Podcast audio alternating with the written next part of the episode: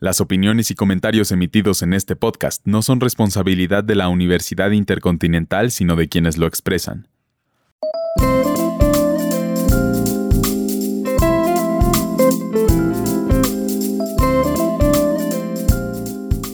Bienvenidos a este nuevo episodio del Week Podcast.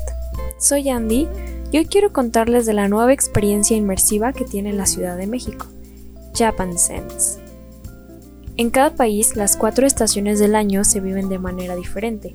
Por ejemplo, en México, la primavera se recibe mientras se visitan las pirámides de Teotihuacán o Chichen Itza, pero en Japón, la primavera se asocia con el Hanami. Hanami es la tradición japonesa de observar la belleza de las flores, pero por lo general se asocia esta palabra al periodo en que florecen los cerezos y en el que los japoneses acuden en masa a parques y jardines a contemplar sus flores. De finales de febrero a principios de mayo, los cerezos florecen por todo Japón, de sur a norte, acorde a los distintos climas existentes en las diversas regiones, y también dependiendo de la variación del clima en cada temporada o año. Los primeros cerezos del año florecen en las islas de Okinawa a fines de febrero o a principios de marzo, y los últimos en la isla de Hokkaido aproximadamente la última semana de abril o principios de mayo. Esta es la temporada habitual, pero se debe de tener presente que la floración puede comenzar incluso en el mes de enero en el sur. El pronóstico de florecimiento es anunciado cada año por la Oficina de Meteorología, en esta celebración, la gente se dirige a los parques a contemplar los cerezos en flor y habitualmente se realizan picnics con la familia o con la empresa. E incluso es habitual ver a empleados de empresas guardando los mejores sitios debajo de los cerezos con días de anticipación. El hanami continúa en la noche y es llamado yosakura, que significa cerezos de la noche. Toyo Ito famoso arquitecto japonés recordaba este hecho de su infancia, catalogando como la forma más bella y sencilla de hacer arquitectura, a través de los grandes manteles a la sombra de los cerezos. La gastronomía también manifiesta los cambios de estación, pues hay dulces y ciertos platillos que solamente se preparan en épocas específicas del año, como los wagashi de castañas, que son un dulce que sirve para acompañar el té y que solo se produce en otoño. Como podemos ver, cada país tiene sus tradiciones para celebrar el cambio de estación.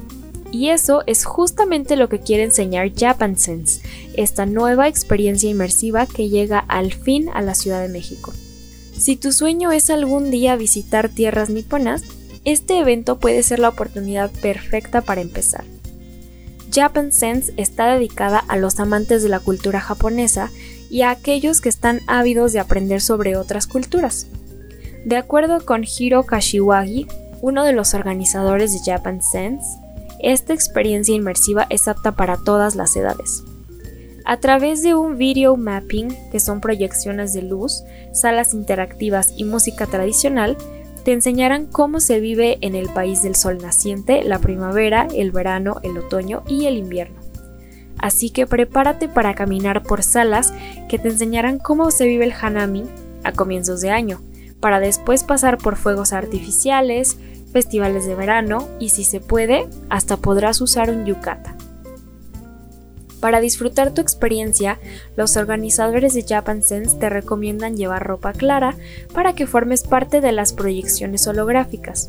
Aquí, los templos japoneses, los colores ocres de otoño y entre más elementos se verán reflejados en tus prendas.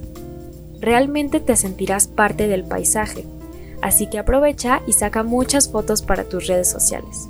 Esta experiencia holográfica que te hará viajar a Japón de manera multisensorial, como si fuera en carne propia, tiene una duración aproximada de 50 minutos.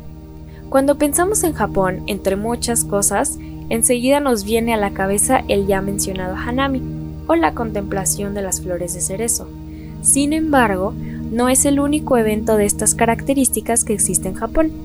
Con la llegada del otoño, llega el Momiji, desde finales de septiembre hasta finales de noviembre, las hojas de los árboles se van enrojeciendo, tiñendo a Japón de tonos rojos, naranjas y también dorados.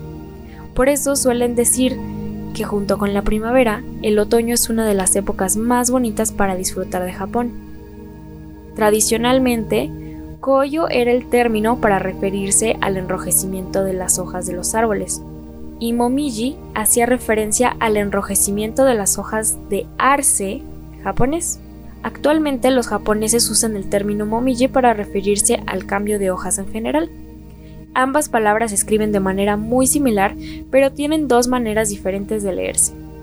Si algo caracteriza a los japoneses es que saben disfrutar de las pequeñas cosas y de la naturaleza.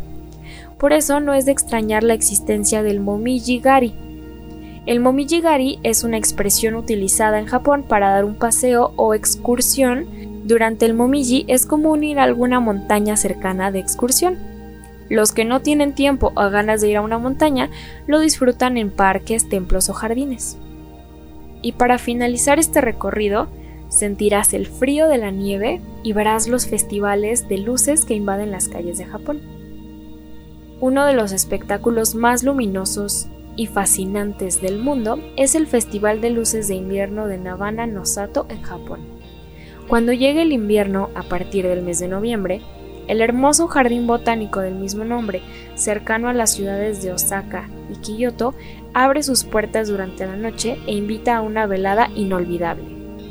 Millones de luces LED, cuya tonalidad e intensidad es ajustable, cubren por completo el jardín y se entrelazan a la perfección con el espacio natural sin ocasionarle ningún daño. El resultado son paisajes de ensueño creados por completo de luz. Esto varía de acuerdo con el tema que el festival elija cada año. En su última emisión fue la naturaleza. Así que ya lo sabes, Japan Sense, la experiencia inmersiva, llega a la Ciudad de México y no te la puedes perder. La exposición se encontrará en la Asociación México-Japonesa y estará del 4 al 17 de noviembre de lunes a domingo de 11 de la mañana a 8 de la noche y la entrada general es de 225 pesos por persona.